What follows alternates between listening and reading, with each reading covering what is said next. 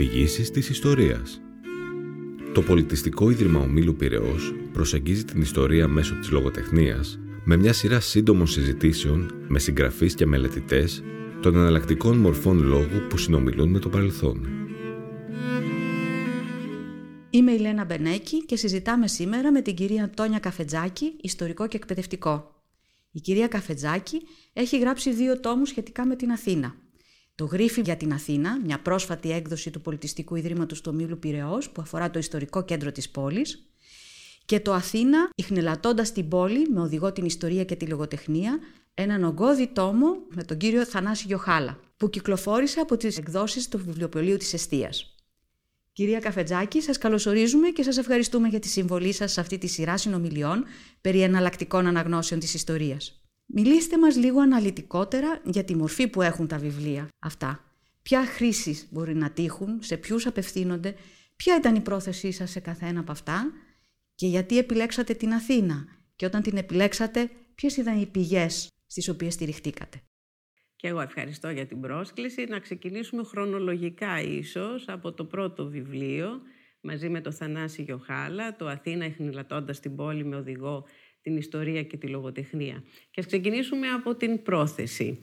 Η πρόθεση ήταν η δημιουργία ενός οδηγού της πόλης, ενός εναλλακτικού όμως οδηγού της πόλης. Η επιθυμία μας να συγκεντρωθούν ε, με τρόπο ευσύνοπτο, με αφετηρία πάντα τον χώρο, τους δρόμους, τις πλατείες, τα κτίρια, τα μνημεία, στοιχεία για την Αθήνα και μάλιστα για την φάση της που ίσως είναι η περισσότερο άγνωστη, ο 19ο αιώνας και το πρώτο μισό του 20ου. Εστιάσαμε σε αυτή την περίοδο, διότι όπως έχει πολύ συχνά παρατηρηθεί, η κλασική πόλη συχνά μας είναι πιο οικία λόγω του ρόλου της κλασικής αρχαιότητας και της Αθήνας, το εθνικό αφήγημα, στην ανακήρυξη της ως πρωτεύουσας κλπ. Και ταυτόχρονα από την άλλη μεριά γιατί η μεταπολεμική ανοικοδόμηση τη στέρισε πολλά κομμάτια του πρόσφατου παρελθόντος. Έτσι λοιπόν λείπουν, υπάρχουν κάποια χάσματα και σε σχέση με τις ενδιάμεσες περιόδους και με τον 19ο και τον 20ο αιώνα. Το αποτέλεσμα είναι η Αθήνα να παρουσιάζεται με έναν τρόπο θραυσματικό αυτή τη θραυσματική εικόνα έτσι είχαμε την επιθυμία κατά κάποιο τρόπο να συμπληρώσουμε ξεκινώντας πάντα και από την αντίληψη της πόλης ως παλήμψης του όπου γράφονται, σβήνονται, ξαναγράφονται πράγματα να δώσουμε όσο το δυνατόν μια πιο συνολική εικόνα και να συμβάλλουμε στη συγκρότηση μιας μνήμης της Αθήνας που δεν την αναγνωρίζει εύκολα κανείς με την εικόνα που έχει σήμερα και ταυτόχρονα όλα αυτά μαζί με τους ανθρώπους. Δηλαδή σε κάθε τι, τη θέση αυτών που βλέπουμε, τι υπήρχε σε άλλες εποχές και πώς δρούσαν οι άνθρωποι σε αυτά. Κορυφώσεις της ιστορίας, απλά καθημερινά συμβάντα στους γνωστούς μας χώρους, επώνυμοι και ανώνυμοι που κατοίκησαν, έζησαν και δημιούργησαν εδώ. Φυσικά με ενδεικτικό χαρακτήρα και όχι εξαντλητικό. Αναφέρεται το βιβλίο στα ε, αρχαία και μεσαιωνικά μνημεία με έναν τρόπο γενικό. Κυρίως μας ενδιαφέρει η χρήση τους μέχρι που εντάχθηκαν στην ε, κατηγορία των ε, μνημείων και από εκεί και πέρα. Επίσης κτίρια του κέντρου της Αθήνας και από αυτά που υπάρχουν αλλά και από κάποια που δεν υπάρχουν. Όλα αυτά προκειμένου να αναδειχθεί και η οικιστική φυσιογνωμία της πόλης και η σύνδεση με τον τρόπο ζωής παλαιότερων εποχών. Οι άνθρωποι λοιπόν παρόντες σε όλη τη διαδρομή με αναφορές στην κοινωνική ζωή, την εργασία, τις ποικίλες εκδηλώσεις του δημόσιου και ιδιωτικού βίου, τις πολιτικές εντάσεις, τις κρίσιμες στιγμές της ιστορικής ζωής. Από την άλλη, το βιβλίο συμπληρώνεται με παραθέματα κυρίως λογοτεχνικά και περιηγητικά και καμιά φορά και άλλα όπου εκεί το ενδιαφέρον είναι να αναδειχθούν οι διαφορετικές βιώσεις της πόλης, οι προσλήψεις της πόλης. Δηλαδή εκεί δεν ενδιαφέρει τόσο πολύ το πραγματολογικό υλικό, έχει προηγηθεί, όσο πώς αντιλαμβάνονται αυτοί που γράφουν το σημείο εκείνο, την ε, πόλη. Κατά κάποιον τρόπο η ματιά του αφηγητή αντικαθιστά τη ματιά, το φακό του φωτογράφου. Θα μπορούσαν να υπάρχουν φωτογραφίες που τελικά δεν υπάρχουν. Οι πηγές είναι βιβλιογραφικές. Είναι υπάρχουσα βιβλιογραφία, παλαιότεροι και νεότεροι οδηγοί, μονογραφίες αθηνεογράφων παλαιών και νεότερων, ε, βιβλία για συνοικίες, για κτίρια και αρχιτεκτονική οδηγή και πολλά ακόμα. Και φυσικά τα λογοτεχνικά, περιηγητικά κείμενα ενίοτε από τον τύπο. Και το υλικό διαρθρώνεται μετά από μια γενική εισαγωγή κατά κεφάλαια σε χώρους, κάθε κεφάλαιο αντιστοιχεί σε χώρο της Αθήνας, δίνονται τα στοιχεία με μορφή λιμάτων και όπου υπάρχει δυνατότητα μετά το λίμα υπάρχουν ένα ή περισσότερα παραθέματα που έχουν να κάνουν με το στοιχείο του λίματος. Και υπάρχει και ως παράρτημα ένα ακόμα κομμάτι που αναφέρεται σε διάφορα στοιχεία της πόλης όπως την ίδρυυση, τον φωτισμό, τους δρόμους, ε, τις εξοχές, τους περιπάτους και άλλα συναφή στοιχεία. Πρόκειται άρα για μια πολύ περιστατωμένη αθηνεογραφία που μπορούμε να φανταστούμε ότι κάποιος μελετά πριν κάνει τη βόλτα του στο ιστορικό κέντρο της Αθήνας όπου είναι σίγουρο ότι θα αναγνωρίσει και θα ανακαλέσει μέρος του διαβάσματος που του παρέχετε εσείς στο βιβλίο. Το βιβλίο αυτό, μας είπατε, αποτελείται από ιστορικά και άλλα, επιστημονικά και λογοτεχνικά.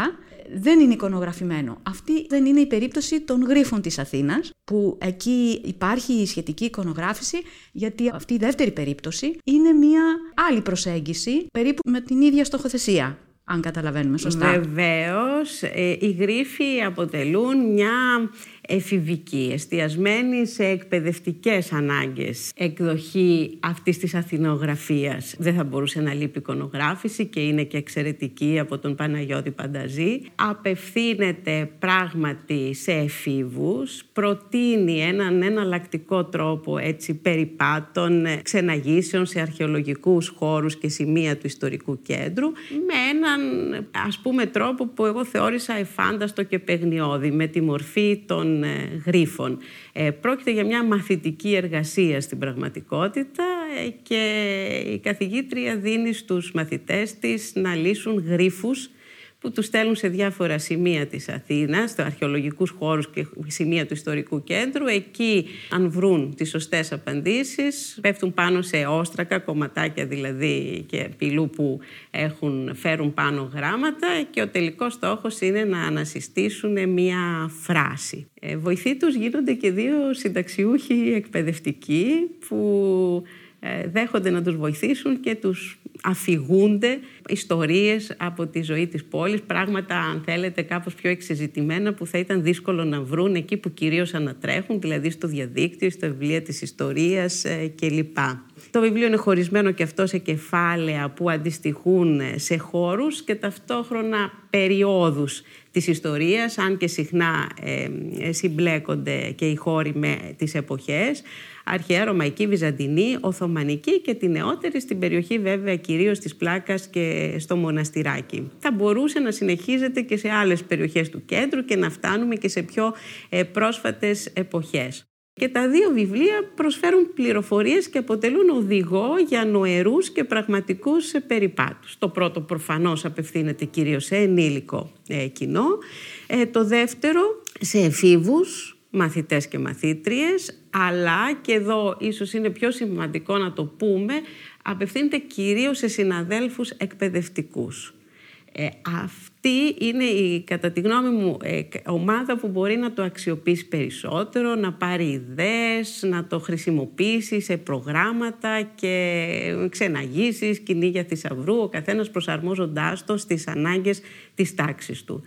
Αλλά ενδεχομένως και οποιοδήποτε άλλος θα θέλει να κάνει μια βόλτα να, στην θέλει να κάνει μια βόλτα και θα μπορούσε να το διαβάσει. Και έχει την ε, διάθεση να παίξει λίγο με τον εαυτό του και με την Αθήνα λίγο και με τα μυστήριά της και να λύσει μερικούς γρίφους. Άλλωστε νομίζω ότι δεν θα ήταν εύκολο για τον οποιονδήποτε να απαντήσει αυτούς τους γρίφους. Είναι, είναι αλήθεια και εμείς που έχουμε δει το βιβλίο σας είναι πάρα πολύ όπως το περιγράφετε. Αναφερθήκαμε στη δική σας ιδιότητα ως εκπαιδευτικού, αναφερθήκατε κι εσείς στο βιβλίο που συγγράψατε και εποφελία των συναδέλφων σας ε, εκπαιδευτικών. Η ιδιότητά σας αυτή πώς σας παρακίνησε να ασχοληθείτε με την εκπαιδευτικού τύπου τελικά περιήγηση ενηλίκων και μη στην Αθήνα και να συμβάλλετε στην πατριδογνωσία της Αθήνας; Απολύτως.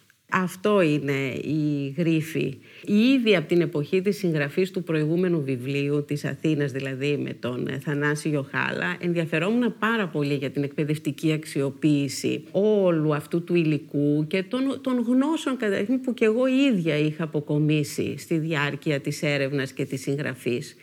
Και σύντομα μετά την έκδοση του βιβλίου διαπιστώθηκε ότι ήταν πολλοί συνάδελφοι που χάρηκαν και θέλησαν να αξιοποιήσουν το βιβλίο στη διδασκαλία της ιστορίας, σε προγράμματα και δράσεις τοπικής ιστορίας. Και εγώ ίδια ανταποκρινόμενη σε προσκλήσεις συντονιστών εκπαιδευτικού έργου, των συμβούλων μας δηλαδή, είχα ε, προτείνει εκπαιδευτικές δράσεις όπου ας πούμε με αφορμή ένα κτίριο, π.χ. το κοινοβούλιο, μια πλατεία, ένα δρόμο, να ξεδιπλωθεί ολόκληρη η ιστορία της πόλης.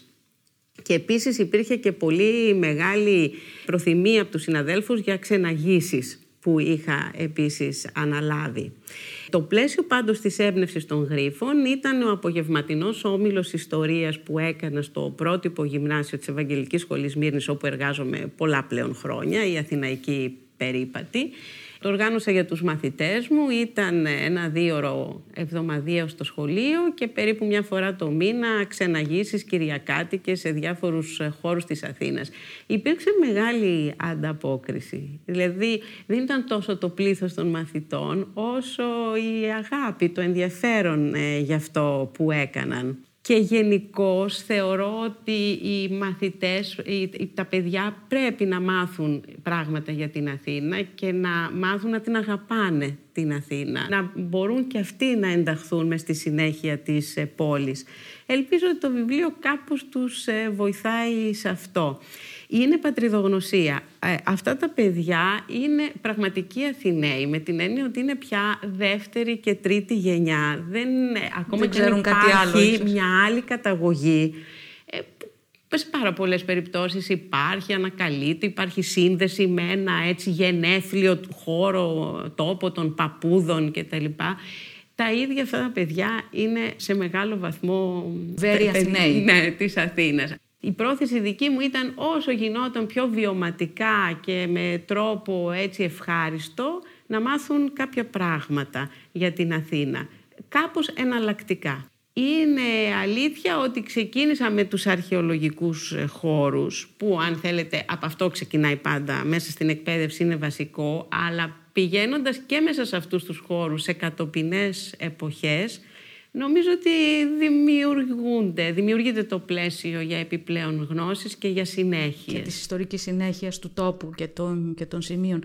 Ε, και αυτά για, τα, για τους νεαρούς εφήβους, για το υπόλοιπο κοινό σας και των δύο βιβλίων σας, το ενήλικο κοινό, για μας που περπατάμε στην Αθήνα και στο ιστορικό της κέντρο. Θα θέλατε να μοιραστείτε μαζί μας δύο ιστορίες που την άλλη φορά που θα περάσουμε από ένα σημείο ε, της Αθήνας, πολύ γνωστό, η ιστορία που θα μας διηγηθείτε θα μας κάνει να δούμε εκεί, να ζωντανεύει αυτή η ιστορία, να μας δημιουργηθούν συνειρμοί με ιστορικά πρόσωπα και γεγονότα. Είναι πάρα πολλές αυτές οι ιστορίες και αφορούν όλο το χώρο των, του ιστορικού κέντρου. Ας περιοριστούμε όμως στην πλάκα και στην ευρύτερη περιοχή και ας περιοριστούμε ίσως στην Οθωμανική Αθήνα και την Αθήνα της Επανάστασης μια και διανύουμε το επαιτειακό έτος δηλαδή τη συμπλήρωση των 200 χρόνων. Θα σας πήγαινα λοιπόν, θα σας πρότεινα να παρατηρήσουμε απέναντι από το ρολόγιο του Κυρίστου, τους γνωστούς αέριδες, εκείνη την περίφημη πύλη, που είναι το μόνο που έχει απομείνει από το Οθωμανικό Ιεροσπουδαστήριο, το Μενδρεσέ, η πύλη του Μενδρεσέ.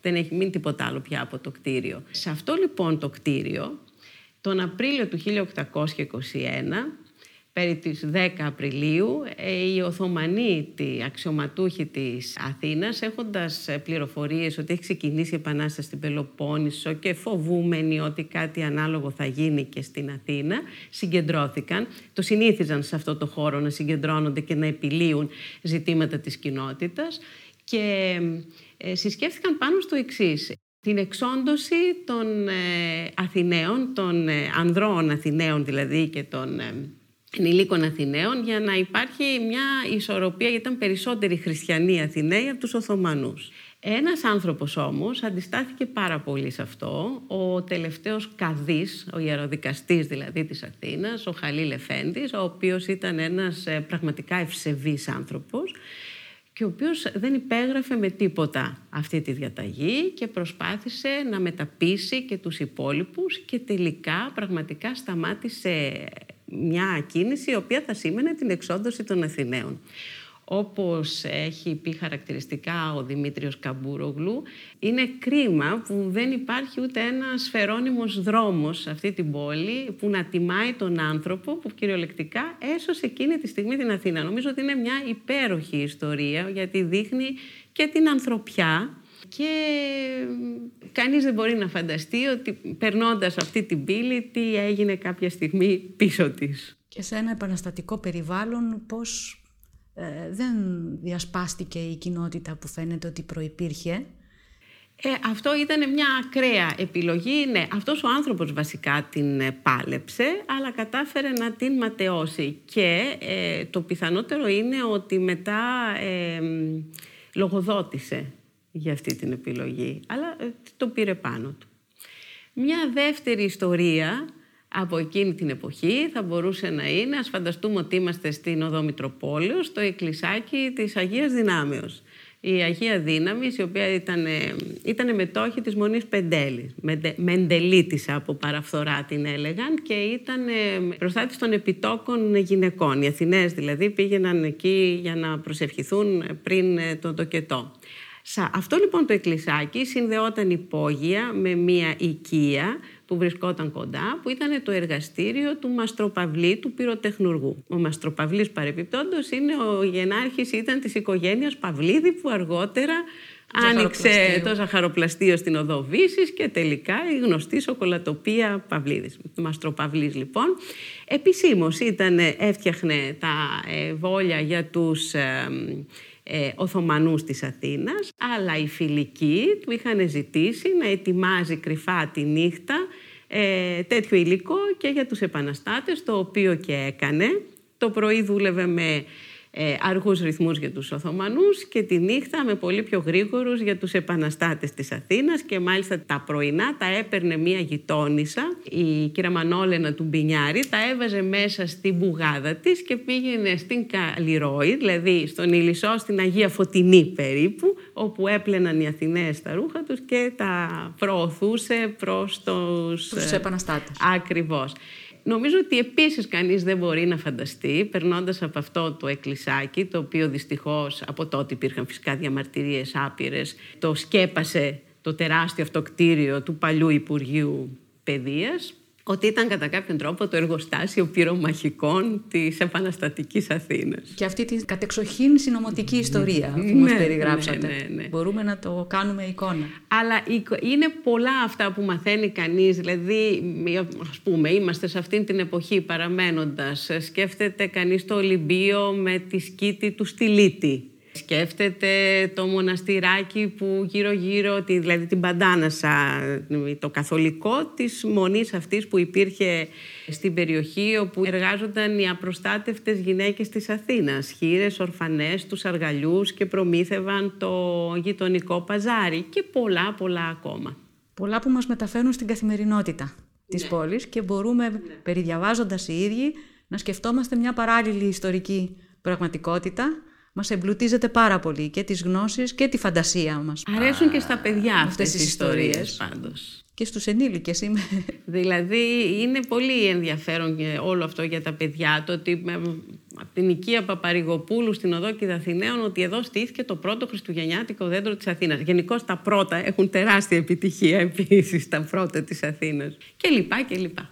Ε, είναι ένας πάρα πολύ ωραίος τρόπος να αποκτήσουμε και εμείς οι ίδιοι μια πιο βιωματική σχέση με το περιβάλλον μας, το αστικό περιβάλλον, που άλλοτε μας αρέσει, άλλοτε δεν μας αρέσει, το κατηγορούμε, ζούμε όμως μέσα σε αυτό και καλό είναι να έχουμε και άλλους δεσμούς μαζί του. Αυτό που είπατε είναι πάρα πολύ σημαντικό, γιατί αν δει κανείς πούμε, τα παραθέματα από τη λογοτεχνία και τα άλλα, θα διαπιστώσει εκτός των άλλων αυτή την αμφίθυμη σχέση που είχαν οι Αθηναίοι της κάθε εποχής με την πόλη. Δηλαδή, ε, την αγαπούσαν αλλά και γκρίνιαζαν και νοσταλγούσαν κάτι παλαιότερο που ήταν πολύ καλύτερο, χαμένο και αυτό το πράγμα είναι κάτι που επαναλαμβάνεται σε όλες τις εποχές.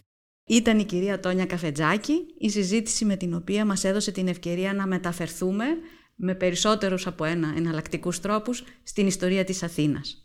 Παραμείνατε συντονισμένοι στα podcast του Πολιτιστικού Ιδρύματος του Ομίλου Πυραιός για εναλλακτικές αφηγήσεις της ιστορίας.